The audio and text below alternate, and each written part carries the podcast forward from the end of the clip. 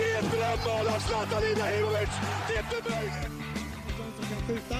Och kommer in och så skjuter han. Givär! Givär! Givär! Det kan bli svensk hjälte. Du räddar denna staff mot Cavallo. Här kommer Cavallo. Lägger den. Ja! Han räddar! Han räddar! Ja, men då så då hälsar vi er mycket, mycket varmt välkomna till avsnitt nummer tre av Bruttotruppen. Det är onsdag den tjugofjärde mars och det är lite mer än tjugofyra timmar kvar till avspark mellan Sverige och Georgien och som vi ser fram emot det här. Och vi har några hektiska dagar bakom oss och några hektiska dagar här framöver. Och de dagarna hatar du inte, eh, Konrad, och de har du inte hatat. Nej, absolut inte. Det har ju varit fantastiskt att eh, få vara på plats och träffa några av eh, våra spelare och Janne och så. Så att... Eh... Det var fantastiskt, speciellt med tanke på att det var första gången. Men eh, man ser framförallt emot, eh, fram emot matcherna, precis som man alltid har gjort. Så att det är inget konstigt där. Ja, exakt. Det är ju matcher fotboll handlar om, men det har ju varit kul för dig att få vara på plats. Kul att vi har den bättre hälften av bruttotruppen på plats. Som, eh, ja, det vet jag inte om jag håller med om, men absolut. Nej, men hur har det varit då? Det har, det har funkat bra och gått bra och du har fått, eh, fått ut lite av det, antar jag. Jo, men absolut. Som några kanske vet så har jag ju gjort en del matcher för Mjällby på plats och på olika arenor. Men det är en annan sak att snacka med Jakob Bergström och gänget som är hur sköna som helst. Men i slutet av dagen så är det här när vi träffas på Friends Arena så är det Zlatan och det är Janne och det är Lindelöf och Isak som man har fått prata lite med. Så att då, då känner man en extra nervositet, det är ju klart. Och vi två är båda lite nya fortfarande så att vi kan väl bara göra det bättre eh, framöver, hoppas vi. Så är det. Eh, vi har ett eh, matigt avsnitt här framför oss. Mycket att prata om såklart. Mycket ur presskonferenserna och mycket om eh, de matcherna som komma skall. Och eh, ja, allting runt omkring både här landslaget men också lite dam och U tjugoett. Även om, som vi har sagt tidigare, vi pratar om det som är aktu- mest aktuellt för dagen. Och här och nu så är det ju här landslaget.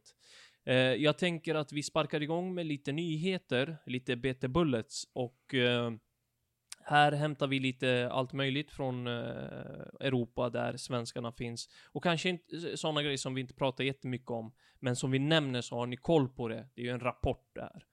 Eh, jag kör igång.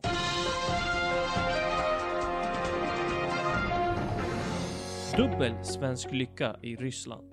Ett avgörande drömmål från Mariana Bănușić och inhopp av Kosovare Aslani i comebacken. Det här är landslagsnyheter med B T Bullets. Ja, vi börjar i Ryssland där det till slut lossnade för Pontus Almqvist och Armin Gigović när de med sitt Rostov besegrade Rotor Volograd borta i helgen.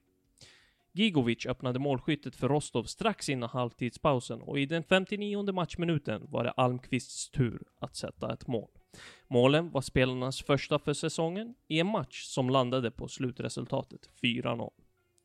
Vi tar oss vidare till England där Ken Sema mer eller mindre gör sig oumbärlig för sitt Watford. Championship-klubben ställdes mot Birmingham på hemmaplan och matchen hann knappt börja innan Sema slog till. Svensken gjorde ett noll redan i den fjärde minuten och hjälpte sedan sitt lag till en tre noll seger. Watford placerar sig nu på andra plats i tabellen. Och nu damnyheter. F C Rosengårds Hanna Bennison har rankats som världens största talang i en lista som den ansedda sajten goal punkt com ligger bakom. Motiveringen bakom beslutet lyder citat: "Med sin underbara teknik, fysik och näsa för mål belönades Bennison med A-landskamper i november tjugonitton mot världsmästarna U S A. Och milstolpan har fortsatt komma för arton-åringen som gjorde sitt första Champions League-mål i december med distinkt avslut i krysset." Slutcitat. Bennison har spelat fyra landskamper för Sverige och över trettiofem matcher för F C Rosengård. Därifrån vidare till Italien där Roma-spelare Mariana Bănușić gjorde ett läckert mål i stormötet med Inter i italienska Calcio Femminile. Bănușić höll sig framme i den sjuttioandra matchminuten när Anna Maria Serturini satte in en crossboll i straffområdet och svenskan makalöst och vackert kunde cykelsparka in Romas fjärde mål i matchen. Det målet blev avgörande och Roma vann till slut matchen med fyra tre. Vi avslutar kort i Spanien där Kosovare Aslani gjorde comeback när Real Madrid mötte Levante i helgen. trettioettåringen var tillbaka efter en tidsskada och hoppade in i den sjuttionionde matchminuten. Ja, en kortare variant av B T Bullets den här gången. Eh, bara lite kort och snabbt. Var det något du fastnade för, Konrad? Man måste ju säga eh, Bănușić mål för eh, Roma som var helt otroligt. Och eh, det var ju någon som ville göra sig rolig och jämföra det med Graziano Pelé. Eh, det var väl fotbollskanalen Europa, tror jag. Men eh, jag tycker att hon eh, gjorde det extra snyggt eh, faktiskt. Så att, men det är två cykelsparkar eller vad man kallar det. Jag, jag har alltid svårt för att liksom eh, benämna det där, för det är ju olika grejer för sådär. Men eh, mm. det var ett fantastiskt mål. Eh, och det är väl veckans behållning, tycker jag. Ja, men verkligen var, alltså, det är ett tekniskt nummer som vi sällan får se ute på den absolut högsta nivån liksom. Så all cred till Bănușić. Både att våga göra det, visst vi är en tre ett-ledning, men att våga göra det i en stor match eh, som det här, och att ja, men, ha pondusen och bara steppa in i straffområdet och göra det hon gör. Det är fantastiskt. Vi det är ska lite komma... Zlatan över den kyligheten också. Eller hur? Jag tänker att vi kommer tillbaka till de eh, nyheterna eller de genomgången lite senare. Vi börjar såklart med herrlandslaget den här gången med tanke på att det är mest relevant. Och eh, vi börjar ju där den största snackisen har varit egentligen, att eh, ja, med Zlatan Ibrahimović första presskonferens. Och eh, där sades det väldigt mycket eh, och där såg man sidor av Zlatan som man inte har sett någonsin tidigare. Kan man säga så? Jo, men absolut. Det var ju både en ödmjukhet, en, en undergivenhet till tränaren, eller vad man säger, att han verkligen förstod sin roll, att han behöver lyda Janne Anderssons ordrar på ett annat sätt än man kanske har gjort innan med Erik Hamrén och så vidare. Eh, och dessutom var det ju att han eh, till och med började gråta i slutet av, eh, i slutet av presskonferensen eh, och mm. sådär. Så att det var mycket som stack ut, och inte bara ödmjukheten utan att han visade känslor som inte var eh, någon form av förtryckt ilska, utan det var positivt i, liksom i stora delar, tycker jag. Ja, speciellt där i slutet som du säger, där handlade det ju känslorna om kärleken till sin familj och till sin son då. Eh, Vincent, som han pratade om, för er som inte har koll på det, jag antar att man har koll på det vid det här laget, att Vincent grät när han lämnade honom hemma. Och eh, ja, men det, det blev lite känslosamt för Zlatan. Han har ju levt ganska mycket utan sin familj, som bor här i Stockholm eh, samtidigt som han är i Milano och, och spelar för Milan då.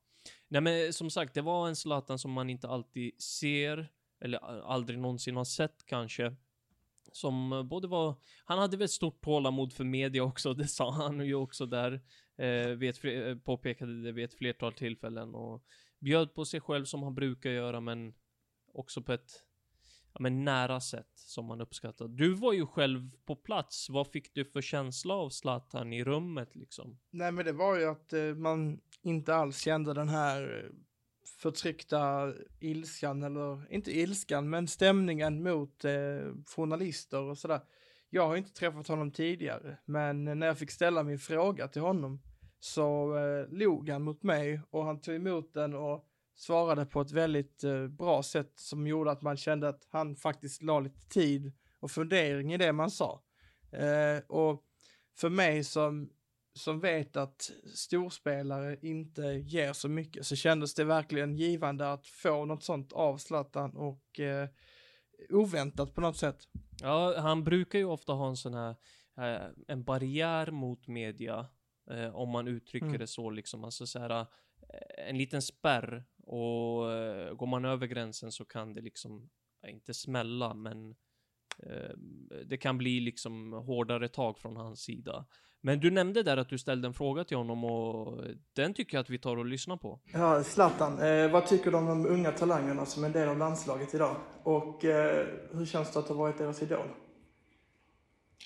Det, det, det känns spännande. Det, det är nya ansikten, nya spelare som har kommit in och som man ska lära känna, börja på utanför plan. Så det är mycket som händer i fotboll. Allting utvecklas åt rätt håll, och, och jag är fortfarande kvar. Jag ska bara hålla, hålla deras tempo, vilket är det svåra även där hemma i, eller min mitt andra hem i Milano.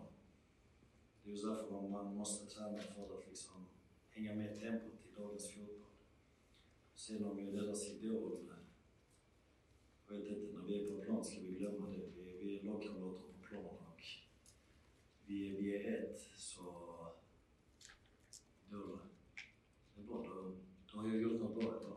Mm, idol, sa du Konrad, och eh, det är minst sagt, alltså det är nästan nästan småord i jämförelse med det han har varit, men ja, du förstår nu vad jag menar. Det, mm. Han har ju minst sagt varit idol för många där i landslaget, bara Kulusevski och Isak såklart, och eh, många andra där omkring, liksom Jesper Karlsson och allt vad det är.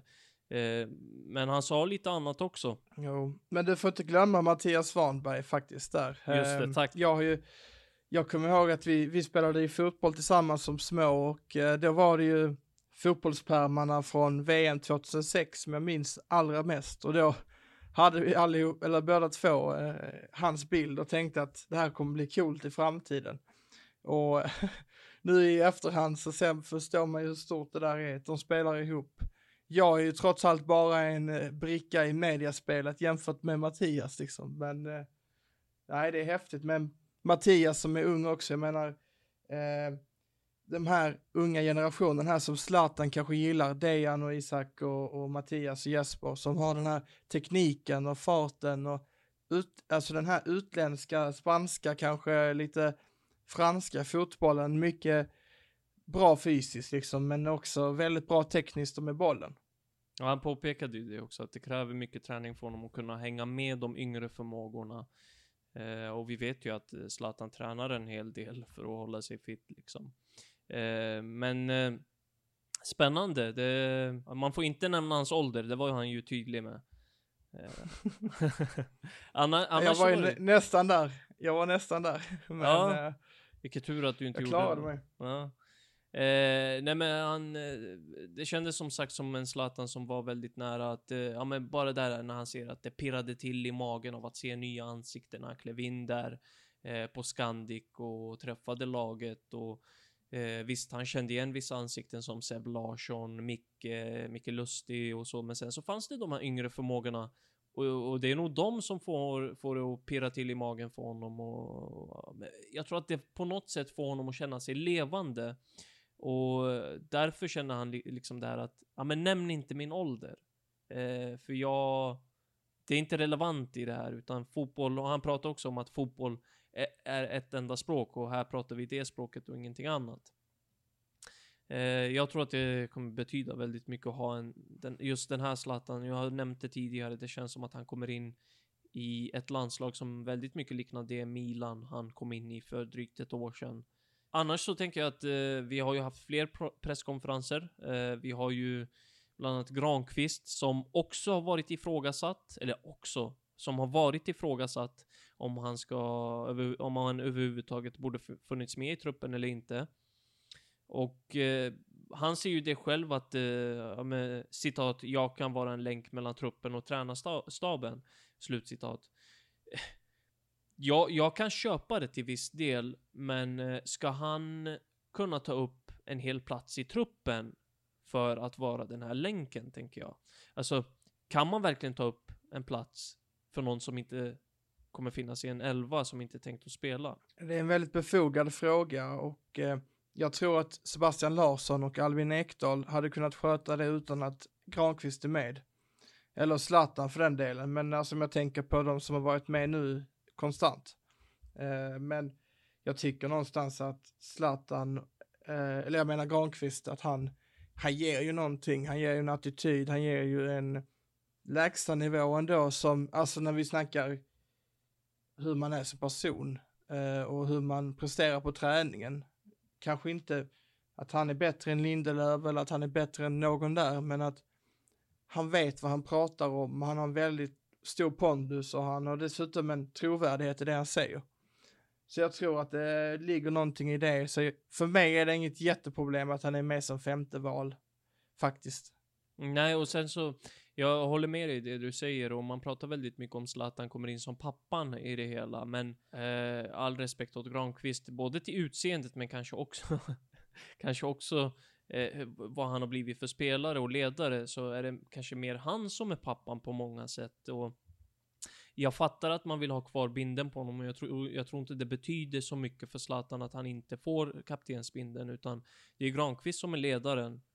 Och Zlatan kommer också vara ledaren. Eh, en bindel på, en bindel på armen eh, avgör inte om han kommer leda laget eller inte på plan. Liksom. Nej, och det är någonting som Janne står för också. Mm. Så att eh, jag tror när en trupp som han har tagit ut så kommer man alltid att ha någon sån här spelare. Jag tänker också på Sebastian Larsson, så vi kan gå över kanske till det då, att han blivit uttagen som lagkapten. Just det. Lite fort då. Vi kan ju säga det lite snabbt då. Att... Eh, Han, eh, Janne valde honom som kapten nu under matchen mot Georgien i morgon, och som jag ser det så tycker jag att det finns bättre spelare att ha i en startelva. Men Larsson, som attityd, ja exakt, mm. eh, jag, jag, jag kan sätta upp en bättre elva utan honom än med, men hans inställning är, gör nästan så att jag svänger i frågan. Och eh, jag tycker att han är en jättebra kapten och ambassadör för eh, svensk fotboll, han också. Men jag tycker att Albin slår honom, och därför blev jag lite förvånad över valet.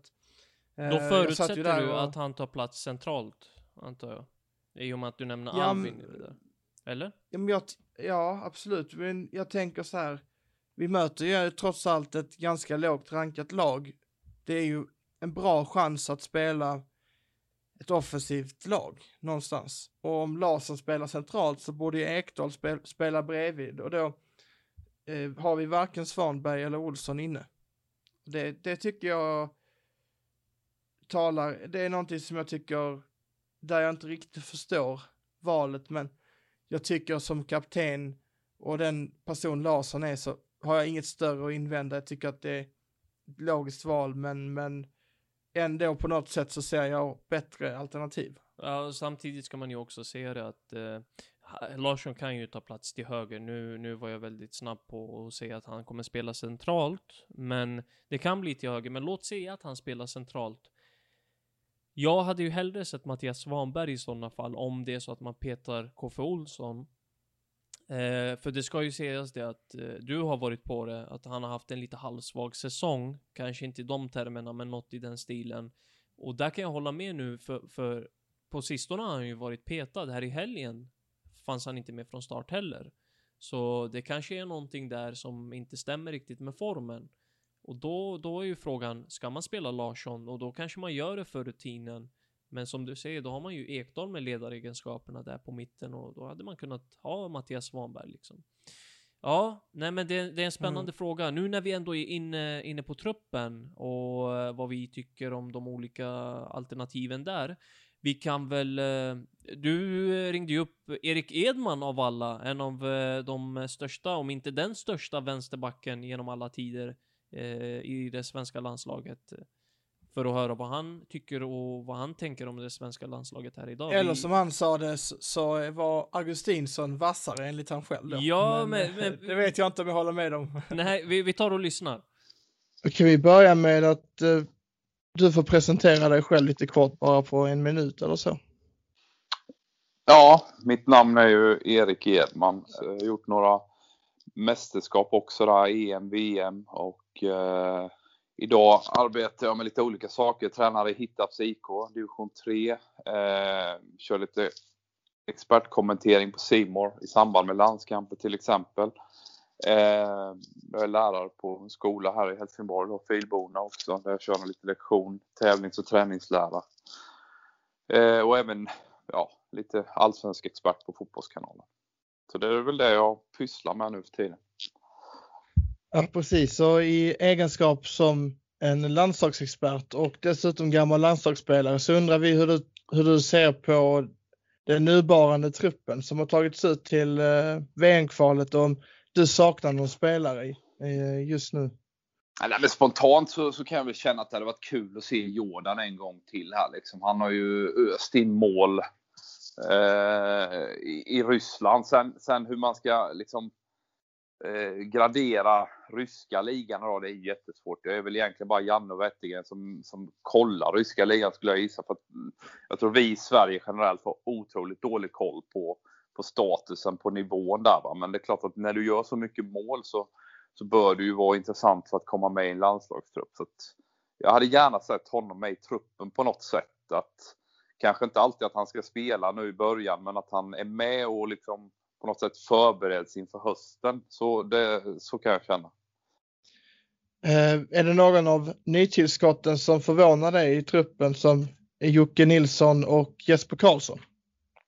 Nej, det är två spelare som eh, Jocke Nilsson till exempel har kommit in. Han spelar ju mycket i Sverige i Bundesliga när de gick upp där Bielefeld, men eh, och, och, och nu under våren främst gjort liksom bra matcher när de också har vänt på någon form av negativ trend, så att han, att han är med känns ju helt naturligt eh, med tanke på den mittbacksituation som råder. Och Jesper Karlsson har ju egentligen bara liksom lämnat Elfsborg eh, och fortsatt på den inslagna vägen, och just hans karriärsteg är ju jätteintressant tycker jag, att han väljer den miljön, A Z, Holland, eh, en fotboll som passar honom, ett, ett första steg ut i Europa som som eh, ja, många tog förr kan man väl säga då med Holland, och liksom ett, ett bra holländskt lag som, som, som styr mycket av matcherna, och nej, han har gjort succé också, så att de, att de två är med är ju liksom bara, ja, det, det, det är ju självklart för mig. Och sen är det ju framförallt Zlatan som är det tredje nytillskottet då, men han är ju inte helt ny i laget så ju, men hur ser du på hans roll? Du har ju spelat med honom, men jag antar att han har förändrats en hel del. Men hur var det, tyckte du, att spela med honom på den tiden? Nej, men på den tiden så var det väl liksom att han, han var ju otroligt stor redan då. Samtidigt så fanns det ju andra i gruppen som var på hans nivå kan man väl säga. Med, med Ljungberg, med, med Henrik... Framförallt kan man väl säga då de, de, de tre tillsammans då. Det var ju också ett smeknamn med Superswedes kan man väl säga också då, där, där det var tre spelare på den absolut högsta nivån. Eh, efter de slutade så klart att blev ju han ensam, och han skenade ju iväg på en ännu högre nivå. Det är klart att eh, det ställde ju liksom Eh, krav på, på, på övriga laget, på övriga ledare också på ett annat sätt kanske än som det var på min tid. Ja precis, så eh, jag pratade ju med, lite med Zlatan på presskonferensen faktiskt, och då frågade jag honom om, eh, om vad han tycker om de nya eh, unga stjärnskotten som har kommit upp i landslaget, och eh, vad, han, vad han tycker om att ha varit deras idol. Så sa han ju att det var väldigt, det, alltså att de tyckte det var spännande och sådär, och att det var eh, han verkade ha lite problem med det här med att han är tjugo år äldre än, alltså min spontana känsla med att analysera, att han är nästan tjugo år äldre än till exempel Dejan och Alex och, och Mattias, för att nämna tre stycken då. Ja. Eh, men ser du också den liten åldersnoja där kommer fram kanske? Nej, men det är klart att det är en annan generation, och, och, och som du är inne på, det är otroligt stor åldersskillnad. Men är det någonting som är fantastiskt med fotboll så, så, så är det ju, eh, ja, det blir en förlösande faktor. När man väl kommer ut där på planen och bollen börjar rulla så, så tror jag ingen i, tänker på det där specifikt, utan det där är någonting, en känsla innan och utanför planen. Uh, som, som kanske han och andra bör med sig, men jag tror att när man väl sätter igång och tränar och spelar så, så är det ingenting som, som, som på något sätt stör eller finns med liksom. Så tänker jag också att eh, Alexander Isak och Dejan Kulusevski, för att nämna två, de spelar ju en liknande fotboll till den Zlatan är van vid, den mer tekniska skolan och den typen av lagkamrater som han faktiskt har haft i Paris och Manchester United och Barcelona med flera liksom. Att det kanske passar honom bättre än vad det har varit tidigare. Ja, men det, det tror jag. Jag tror, jag tror inte bara det är de, de du nämner, utan det finns ju fler som, som idag jämfört med, med min tid så att säga, som är, de är ju betydligt bättre tekniskt eh, begåvade kan man väl säga. Det är en annan typ av uppväxt eh, eh, vad det gäller liksom träningsmetodik och träningsstoff och innehåll som, som gör att det har varit liksom ett större fokus på passningsspel till exempel, på teknisk förmåga som, som, som gör att de spelarna som är, är där nu är ju bättre än vad vi var rent tekniskt liksom. Du som har spelat eh, bland annat vänsterback då i din karriär, vad säger du om dagens vänsterbackar med Augustinsson och Bengtsson? Eh, nej men jag, jag håller ju Augustinsson som, som kanske Sveriges genom tiderna bästa vänsterback. Eh, tyvärr har väl han fått lite för mycket skade, skade och brott för att eh, liksom ta nästa steg till en ännu större klubb än Werder Bremen. Eh, det hade varit kul att se honom frisk under längre tid. Eh, han, jag tycker han, han, han är liksom solid bakåt och, och väldigt bra framåt. Så att för mig är det ganska komplett vänsterback, men han hade behövt vara frisk för att kunna ta nästa steg liksom till, till en ännu större klubb och, och, och, och kanske liksom slå sig in i det, i det där toppskiktet eh, vad det gäller då, om du tar Isak och Kulusevski liksom till exempel. Eh, och, Forsberg också. Nej, precis. Och eh, sen så tror jag att han hade mått bra av att få flytta någon annanstans där de spelar lite mer possession också.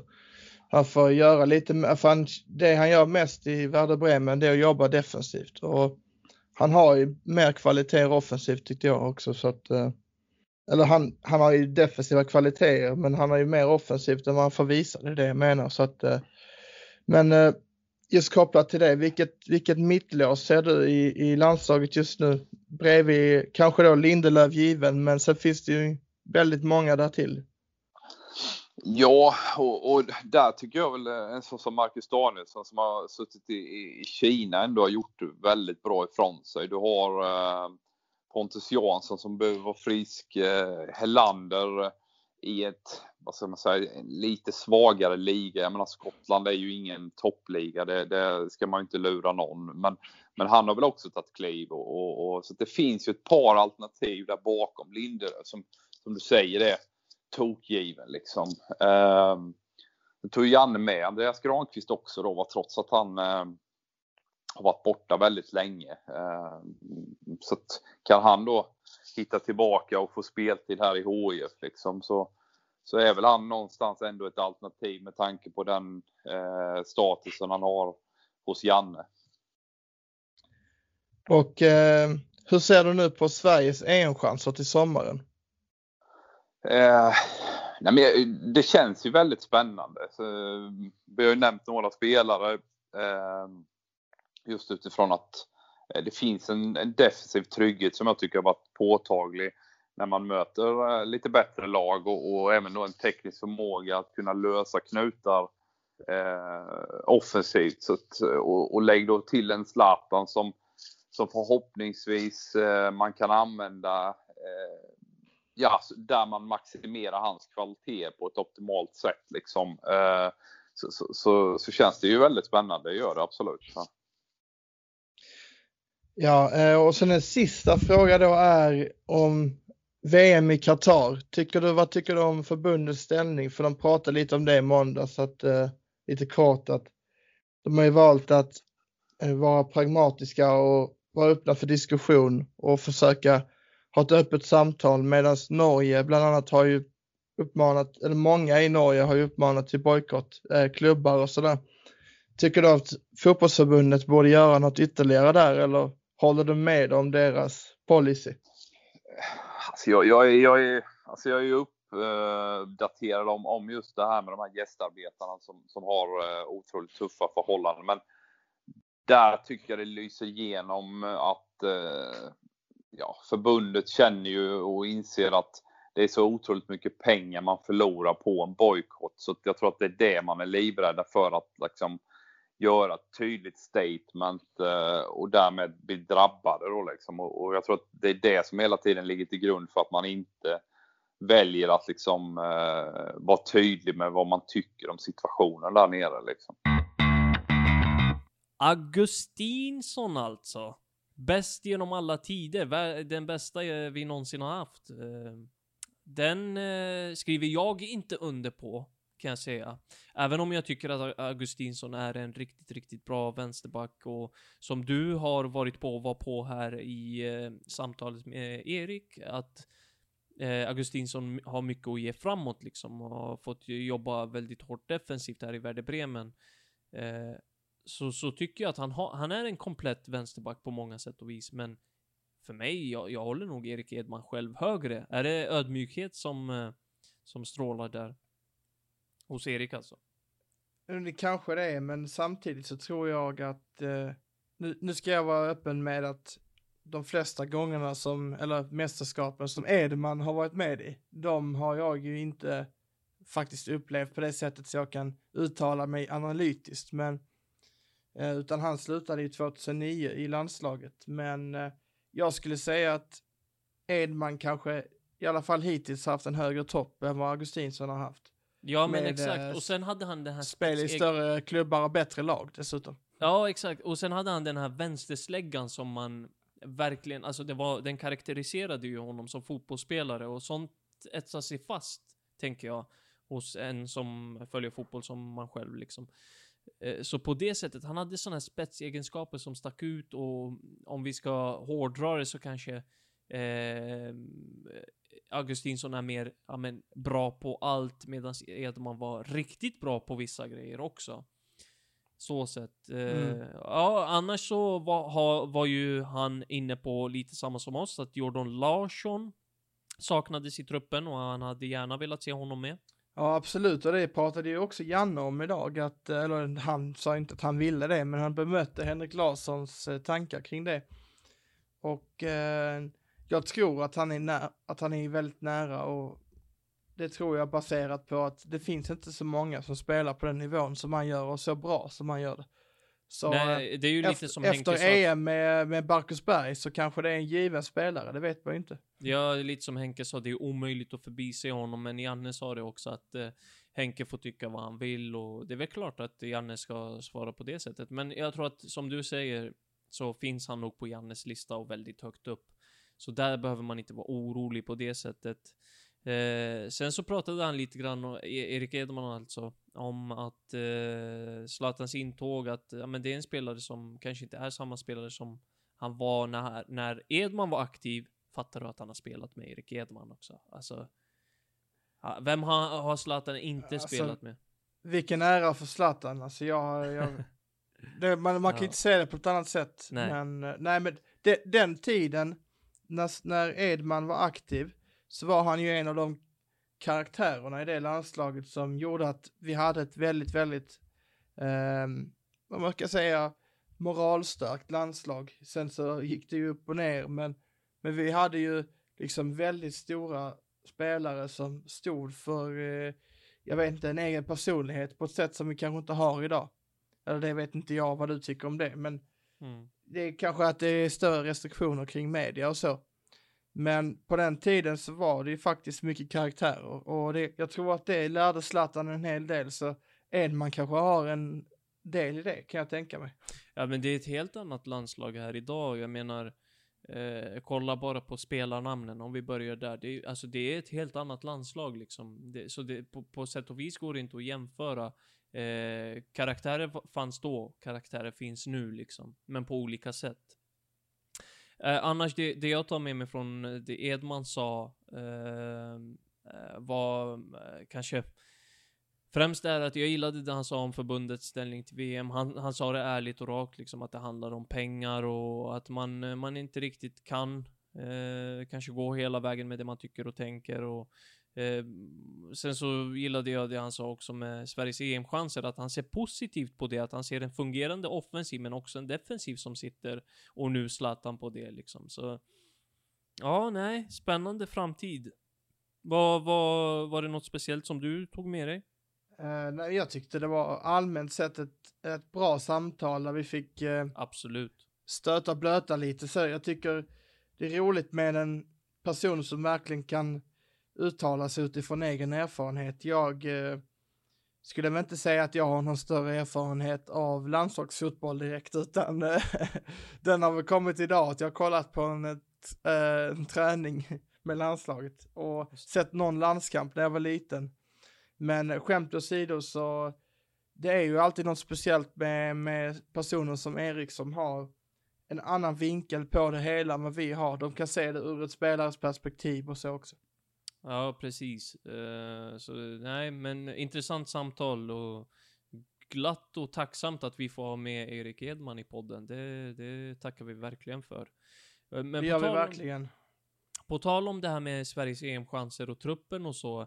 Du, vi har ju flera spelare nu som verkligen presterar hur bra som helst. Vi har Ken Sema som blev målskytt här igen. Eh, Jesper Karlsson målskytt igen. Uppe i arton poäng Jesper Karlsson. Jag tror att Ken Sema har sex plus fem nu. Eller fem plus fem, där någonstans. Eh, och bara, bara lite kort så här kan vi nämna det att de är i stor form samtidigt som Emil Forsberg är på den nivån han är och Dejan Kulusevski är på den nivån han är. Eh, så det är stor konkurrens där på ytterpositionerna. Eh, och du ska inte glömma heller att eh, Janne idag sa att han ser Dejan som en anfallare dessutom. Ja, men han är ju också ett alternativ till höger. Men det, mm. det är bra att ha med sig det där. Eh, det kanske blir han som till slut eh, startar eh, jämsides med Zlatan. Liksom. Eh, så det får vi se. För jag förutsätter att Ibra startar. Liksom. Eh, men på tal om anfallare också. Marcus Berg tränade individuellt på första passet. Kommer inte finnas med. Eh, både han, Joakim Nilsson och eh, så hade vi Granqvist som sedan tidigare... Det är nämnt att han inte ska spela liksom. De tre missar morgondagen. Har vi koll på det? Eh, ja, eh, Marcus Berg sa det också på presskonferensen igår tisdag att eh, citat, jag och Ola Toivonen spelade en hel del ihop och då var det jag som gick mer i djupet. Sen när han lämnade blev jag mer target och jag känner att jag behärskade det spelet också. Slutcitat. Eh... Han kan väl fungera bredvid Zlatan och han är väl inne på lite grann det, det jag och du har pratat om här i podden. Även om vi inte har berört det på samma sätt så. Men eh, det kan funka. Det är ungefär det vi har sagt ju. Att ja. Någon måste vara target och no- eller eh, bollmottagare. Och någon måste vara den som går i djupet. Den som eh, gör det smutsiga jobbet som man så konstigt kallar det. Men... Eh. Mm, mm. Nej, men det blir spännande att se hur vi ställer upp mot Georgien. Och eh, som du sa, Janne var inne på det där va? Du eh, ställde en fråga till honom. Vi kan ta och lyssna på hur det lät. Hur ser ni på motståndet imorgon? Och eh, frågan är till båda. Nej, vi har tittat en del på dem. Det, det är ju ett lag som vi har ett antal eh, tekniskt riktiga spelare som vill spela sig fram i planen och, och eh, ha kvalitet i det spelet. Eh, har ju inte gjort några jätteresultat på det sättet att de, de missade ju att ta sig till Nations eller till E M via Nations League och finalen där. Eh, så att eh, de är ändå nära att komma med sig till E M. Men ett lag, en nation som är lägre i ranken men som ska behandlas med allra största respekten eh, som alltid, som jag har sagt innan. Bytt förbundskapten, alltid lite störande på det sättet att det kan hända grejer samtidigt så har han ju bara två dagar på sig också och göra de förändringarna som han vill göra i så fall. Så vi får se lite hur det kommer se ut imorgon och därför har vi, vi har visat bilder både på deras försvars och på deras anfallsspel som vi alltid gör och pratat lite kring det men spelarna har fått ganska lite information utifrån det sättet. Vi brukar säga att vi inte är helt säkra på hur det kommer bli så, så brukar vi inte delge så mycket. Men lite har de fått se att det finns skickliga spelare och att men sen har vi framförallt då jobbat på våra egna grundprinciper de här dagarna. Det är där vi lagt huvudfokus. Det var egentligen flera sådana. Jag vet inte om det finns så mycket att tillägga till det. Det var väl ungefär som det. Ett Jorgen som har en del offensiva pjäser som är eh, vassa. Eh, reagerade jag lite grann på. Eh, vad, vad tänkte du på när du hörde Janne säga det där? För det första så tänkte jag på att den bilden jag har av eh, Jorgen stämmer nämligen att de kanske inte skulle ha så bra koll på vilket motstånd som väntade.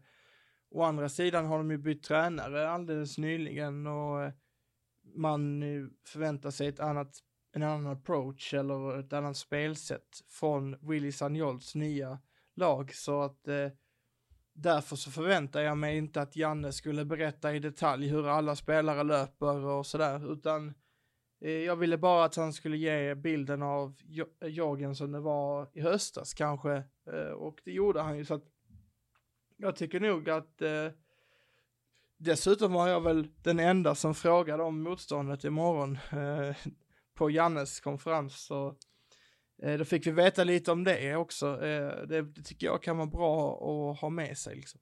Absolut, och aha, det är lite konstigt att folk inte frågar om matchen. Och Janne brukar ju säga det, att det är ju det han gillar att prata om. Jag, jag vill prata fotboll, brukar han säga i intervjuer på presskonferenser. Det är där, jag, jag älskar att prata om fotboll, matcherna, träningarna och så.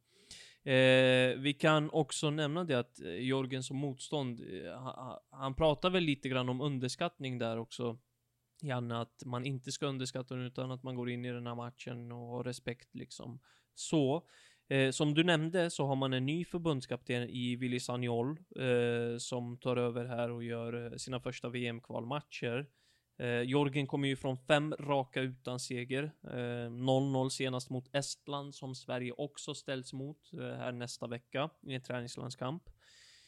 Eh, jag läste igenom presskonferensen eh, Eh, som Willy Sagnol höll i efter laguttagningen, och eh, jag ska säga det också att min georgiska eh, ser man så, den är inte den bästa så jag har fått ut lite grann i alla fall.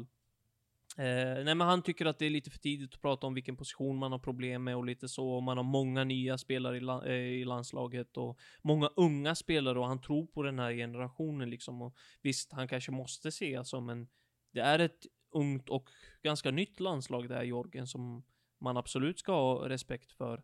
Sen så gillar han offensiv fotboll väldigt mycket, eh, och han vill att man ska slå alla motståndare med fem noll i varje match, och eh, han tror att eh, ett av huvudmålen är att han ska jobba på att anpassa sin fotbollsfilosofi, och att man inte kommer jobba, spela på samma sätt mot eh, Sverige, Spanien och Grekland, utan att det anpassas efter motståndet. Lite väntade svar kanske, men ändå att han vill ha offensiv prägel på sin fotboll. Vad, vad säger vi om det? Ja, jag tror att det är lite floskelaktigt det här. För jag menar, ska han spela offensivt på Friends? Ska han spela offensivt i Madrid mot, eller Valencia kanske de spelar, mot Spanien?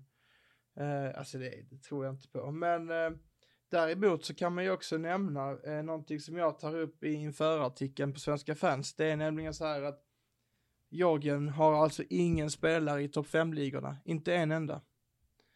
Utan eh, det är noll spelare som är uttagna. Så att det är det, anmärkningsvärt. Det är Sverige definitivt. Har ju tretton så att... Eh, ja. de, de har väl eh, några inhemska spelare i den georgiska ligan. De har någon spelare i Ryssland och någon i Ukraina. Um, jag tror att det är någon i uzbekiska ligan. Så det är lite utspritt så.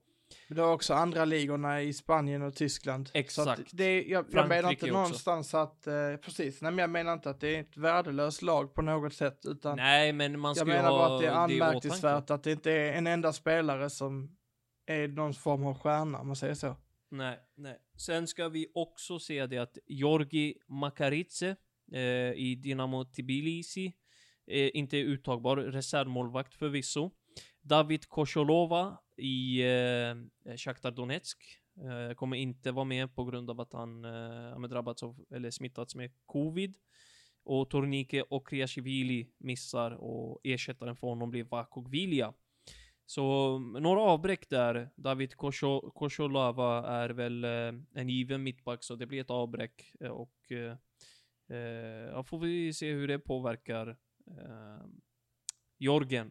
Fortsatt kapten är uh, Jaba Kankava, lät också Sagnol meddela på presskonferensen.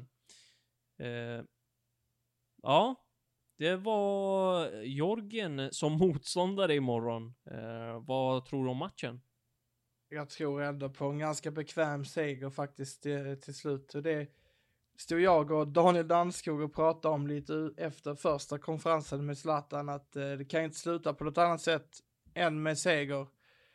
Men eh, som Janne sa, man ska aldrig underskatta någon, och eh, han är väl chef på det här i, i, i Sverige med att inte underskatta någon någonsin. Verkligen, verkligen. Han brukar ju, han har ju pratat om de här blåbärsnationerna inom citationstecken då, eh, och att man ska ha stor respekt för alla dem, eh, och att man går in i de matcherna precis som vilka matcher som helst. Så det ska bli en spännande match. Eller spännande vet jag inte om den blir, men det ska bli spännande att se landslaget om inte annat. Ja, på damfronten så var det ju Mariana Bănușić som var i centrum, som vi nämnde lite kort. Eh, och eh, det, är, det är ju kul som sagt att eh, få avgöra med en sån sanslös bissa. Eh, men det har vi redan rundat av. Eh, det vi kan nämna också är ju det som nämndes i nyhetsrapporten där att Aslani gjorde comeback. femton minuter fick hon i förlusten mot Levante. Eh, det är ju skönt att hon eh, men blir kvitt den här skadan, tänker jag, att man slipper vara orolig. Ja, absolut. Det borde ju vara en startspelare nu i april när det är dags för landskamp, och kan jag tycka, om, han, om hon nu är frisk, men, men någonstans så finns det ju formstarka spelare bakom, så att eh, en, eh, en roll för och sådär som inte kommer att tacka nej, eller en Hurtig till exempel. Ja, exakt. Och Aslani är ju, både på tal om ledarfigurer som vi har snackat om här, här landslaget, så är det minst sagt en ledarfigur som båda besitter enorma kvaliteter rent fotbollsmässigt, men också just det här med att leda laget. Eh, kul att hon är tillbaka, lär säkert finnas i startelvan. Eh, känns som att man skyndar långsamt, men så småningom så finns hon med för Real Madrid, som en tung förlust mot Levante där i toppen av eh, den spanska ligan. Mia Persson, som vi nämnde förra veckan, det kommer du ihåg, va? De, jo, men absolut. Med Slavia Prag, de drog ju igång de drog ju igång den tjeckiska fotbollen så sent som för två veckor sedan, och då vann ju Slavia Prag med sex noll, och de slog Lokomotiva Brno så sent som i helgen med samma siffror som förra veckan, och då blev ju Mia Persson målskytt. Känns som att det här kan bli vår spelare. Jo, det är det, absolut. Så att eh, någon gång måste hon gästa. Det står skrivet i stjärnorna. Ska vi spika det, Konrad? Jo, men jag tycker vi skickar iväg en, ett meddelande här, här framöver faktiskt. Låter underbart. Eh, Mia Persson, det kan ni skriva in i er kalender. Jag vet inte vilket datum, men skriv så här en sidonotis om att Mia Persson kommer gästa Bruttotruppen. Då har ni koll på det. Rebecka Blomqvist blev målskytt för Wolfsburg mot Bremen. Eh, och eh, den största snackisen då, Hanna Bennison utsett till världens största talang av Goal av alla tidningar eller sajter. Ja, det är fantastiskt, och eh, det är ju lite tråkigt att, visst, hon har ju fått uppmärksamhet, men om man ser på det här som faktiskt har hänt nu, så tycker jag att det kunde varit ännu mer uppmärksamhet kring Hanna, som eh, faktiskt har eh, tagit A-lagsfotbollen med storm, måste man ju säga, eh, sen hon tog steget upp. Det var väl ett par år sedan nu, väl? Ja, Hela det stämmer. Eh, det var väl tjugonitton hon debuterade för A-landslaget. Mm. Två, två eller tre år som var det i alla fall. Och, och det är fantastiskt att man i den unga åldern kan göra något sånt. Och eh, det finns ju egentligen ingen högsta nivå när man, när man är på, i, i den här, liksom i den här nivån, när man är arton år som hon är nu, så eh, finns det bara liksom himlen att sikta mot, och någonstans så det blir intressant att se hur länge hon väljer att stanna i svensk fotboll, för det är där vi pratade om tidigare, vad är svensk fotboll idag?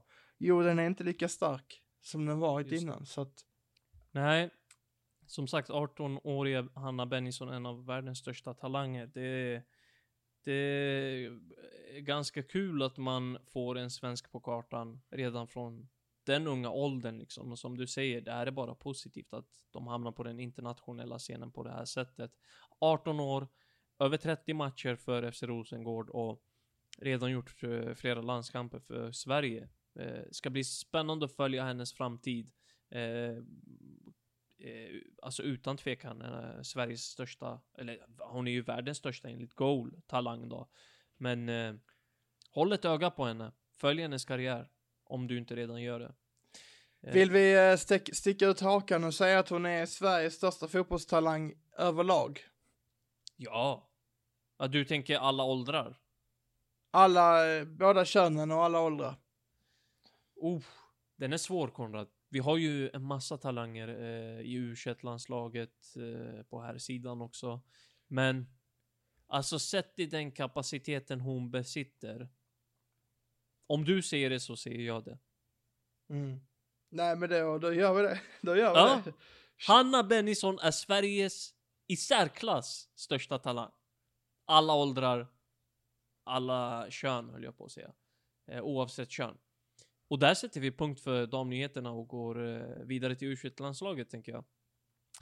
Där eh, de, eh, no- några av de yngre spelarna har varit på tapeten. Josef Colley på väg till Sirius. Dina spontana tankar kort om det? Det låter som en Sirius-värvning för mig. Eh, en spelare som behöver sin lilla speltid och sin eh, upp, alltså en uppväxt in i A-lagssammanhang och sådär. Så att, var det Kiev och han var i senast eller? Stämmer bra. Eh, fyra för år i Chelsea det... var det och sen så var det till Kiev tjugonitton tror jag. Och där har det inte blivit. Det är ju imponerande. Ja. Det är imponerande att eh, ha den, även om man inte har kommit in i det, så är det ändå imponerande att ha den. Han kommer ju in med en... Och... Han kom ju in med en erfarenhet också. Alltså till i den kontrasten lilla allsvenskan liksom, i den kontexten. Eh, det är så jag tänker också. Mm. Att, att man faktiskt har någonting att, att referera till. Och sen så får vi se om han studsar ut i Europa igen eller så. Men jag ser ju ingen riktig nackdel med en sån här värvning. Och Sirius som börjar om nu utan Rydström och med flera spelare borta då som Andersson och, och eh, Ekdal där bak dessutom, som det är mer hans position nu. Så mm. tänker jag ju att, att det faktiskt är pa- perfekt eh, trupp för honom att komma till. Och läget som de är. Känns det inte som att det här är bra för alla parter? Bra för Sirius, bra för Josef Colley och bra för den svenska fotbollen, bra för U tjugoett-landslaget. Han får mer speltid, får utvecklas och ta nästa steg helt enkelt. Jo, och dessutom så slipper han ju miserabla Kiev och bara det kan vi vittna om. Att Bente det, Godi. Gråa. Det är ju i sig det vackra med, med det, det är, det, det, är det mest färgstarka med Kiev och det är det som är så det är ju. Det är som är så, den slitna gräsmattan som man bara hatar att åka till och försöka plocka poäng. Men eh, i en annan del av Italien så finns det en annan svensk som går väldigt bra. Eh, det är John Björkengren som går från klarhet till klarhet i Lecce. Eh, du som ändå är en eh, Italienvurmare precis som jag. Hur mycket har du sett av John den här säsongen? Han har ju hittat in i målprotokollet några gånger och spelar stabilt. En av de stabila pjäserna i Lecce. Jag har inte sett allt för mycket av Lecce. Jag har faktiskt kollat lite Serie B, det ska jag faktiskt säga. Men det är mest, mest uh, ur ett intersammanhang att kunna kolla på Esposito i Venezia. Men om man ska kolla på Björkengren så har jag sett honom två gånger tror jag. Och uh, det man ser det är ju att han tar för sig på ett sätt som han gjorde i Falkenberg. Och det var ju många som tänkte så här, men vad ska han göra i Lecce? Nedflyttat till Serie B. Men jag tänkte någonstans att de kommer att bli topplag. De kommer att försöka att ha mycket boll. De kommer att försöka att anfalla mycket. Och då passade det perfekt för honom. Som jag ser honom så är han ju en stabil mittfältare med en offensivt eh, register dessutom. Och han har använt det tidigare. Varför skulle han inte kunna göra det här? Så att jag Sen, tycker hej, att... Hej, man ska inte glömma var Lecce ligger geografiskt eller. Det är ju kanske en av världens finare platser liksom så... Det ska man inte heller underskatta. Nej, men det, det är inte som äh, Falkenberg, men absolut. Falkenberg är högt upp på listan, vet du. Så, det är ganska fint ju. Det alltså, är det. Ska man, det vi ska är inte ljuga där. Men, utan, men det, äh, det är lite an- annat än Falcon Alkoholfri Arena, är det inte så den heter? Jo, absolut. Och, men det, vi får inte glömma att nämna att Lecce ligger tvåa och därmed så är man ju på direktplats till Serie A. Eh, tampas med Monza bland annat som rattas av Silvio Berlusconi och Adriano Galliani som är bekantingen från Milan. Det är fem lag som slåss om det nu så att eh, om topp två eller sex till och med tror jag. Mm.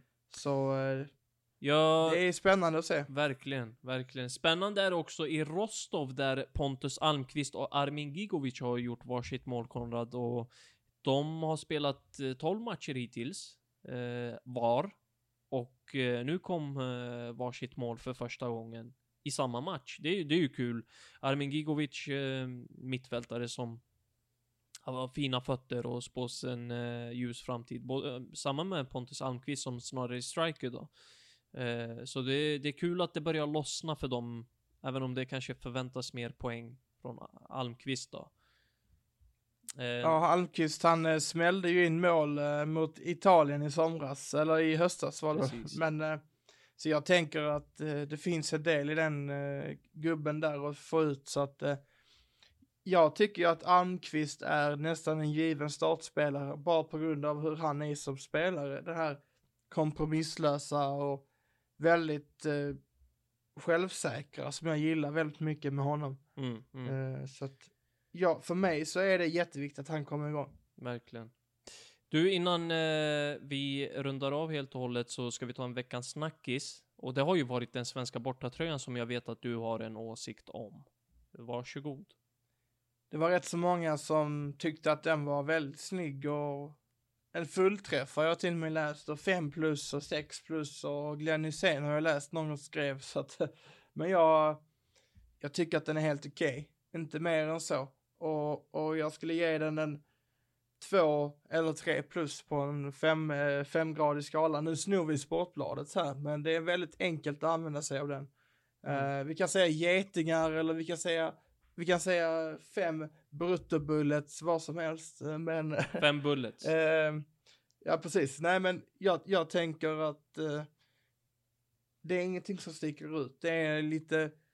Det är en, två bra färger som funkar ihop. Ja, men jag alltså. tycker inte det händer så mycket. Det är, inte, det är ingenting som gör att jag sitter hemma och bara, det här ska jag ha. Nej, alltså visst. Jag, jag kan tycka att den är estetisk, eh, estetiskt fin och trevlig att kolla på. Så. Men jag har lite svårt med de här linjerna eh, som är så smala. Mm. Rakt på tröjan liksom.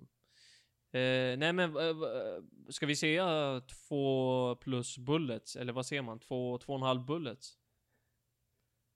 Ja precis, vi har ju eh, vi har ju faktiskt ett väldigt fritt betygssystem så det gillar vi. eh, därifrån tänker jag att vi tar oss till veckans svensk som för oss är väldigt självklar och det är Filip Helander som stod för följande uttalande, citat: "Det är fruktansvärt att det sker och jag tycker att det måste markeras hårt från UEFA nu." Slutcitat. Och här syftar han på det Glenn Kamara, hans lagkamrat i Rangers, fick utstå under eh, Europa League-matchen här senast mot eh, Dynamo... Vilka var det? Dynamo Zagreb, va? Eller? Uh, ja. Ja. Eh, mm. Där han fick rasistiska glåpord kastade mot sig och ja. Nej, det var det inte. Det var, det var, ja, jag trodde det också. Ja. Men nu när jag tänkte efter så var det väl Slavia Prag. Ja, det kan... Dynamo Zagreb slog Tottenham. Så... Oavsett vad så handlar det om själva aktionen. Och eh, hans lagkamrat Glenn Kamara ska ha fått rasistiska glåpord kastade mot sig. Och Helander stod för det här uttalandet som vi backar till hundra procent. En stor eloge till Helander. Innan vi stänger ner för dagen, Konrad, har jag två frågor. Är du med? Absolut. Vem har flest landskamper på kontot i Georgien? Den har du inte, va? Det känns som att eh, den, den spelaren är någon som man borde känna till. För jag vet att det var någon som... Jag ja. tänker faktiskt på... Jag tänker på eh, lagkaptenen nuvarande. Eh, Nej. Men så tänker jag också på att det var någon som hette, han som spelade i Milan. Nej, nej, inte Kaladze. Och det, då har jag inte fler. Nej, den här borde du faktiskt ha koll på som har sympatier till uh, Hertha Berlin. Han heter så mycket som Levan Kobiashvili som uh, har gjort över hundra mm. matcher för Hertha Berlin och som har exakt hundra landskamper för Georgien. Så den bommar. Ja, han var lika medioker som, som Hertha Berlin under den perioden. Så att, nästa då. Nej, men jag känner vem... igen det när du säger det, men jag hade inte tagit det. Nej. Eh, vem är eh, mest målskytt i Georgiens historia? Den är svår, va? Jag tar det och eh, avslöjar det direkt. Shota Arveladze som har, bland annat har spelat för eh, A Z Alkmaar, Ajax, Rangers... Och Levante. I Ajax blev det nittiosex matcher, femtiofem mål, nittiofem matcher i Rangers, fyrtiofyra mål. A Z blev det sextio matcher, trettiosex mål. Det är inget dumt facit. Eh, och han han är gjorde nästan Zlatan. Ja, verkligen. tjugosex mm. mål i landslaget också. Det skojar man inte bort på sextioen landskamper mellan nittiotvå och två tusen sju. Och med det... småklubbarna Zlatan, ska vi säga så då? Ja, nej men det, det var fan bra, Konrad. Grym, eh, grymt epitet där. Eh, småklubbarna Zlatan går till tjugoåtta och eh, det här var Bruttotruppens tredje avsnitt som eh, laddar upp inför landskamperna här i mars. Och eh, ja, tack för att ni lyssnade. Det får runda av dagen. Eh, ser vi... Hoppas ni är med oss nästa gång. Skicka gärna in frågor och följ oss på Twitter där vi är aktiva, även på Instagram. Ha det bäst.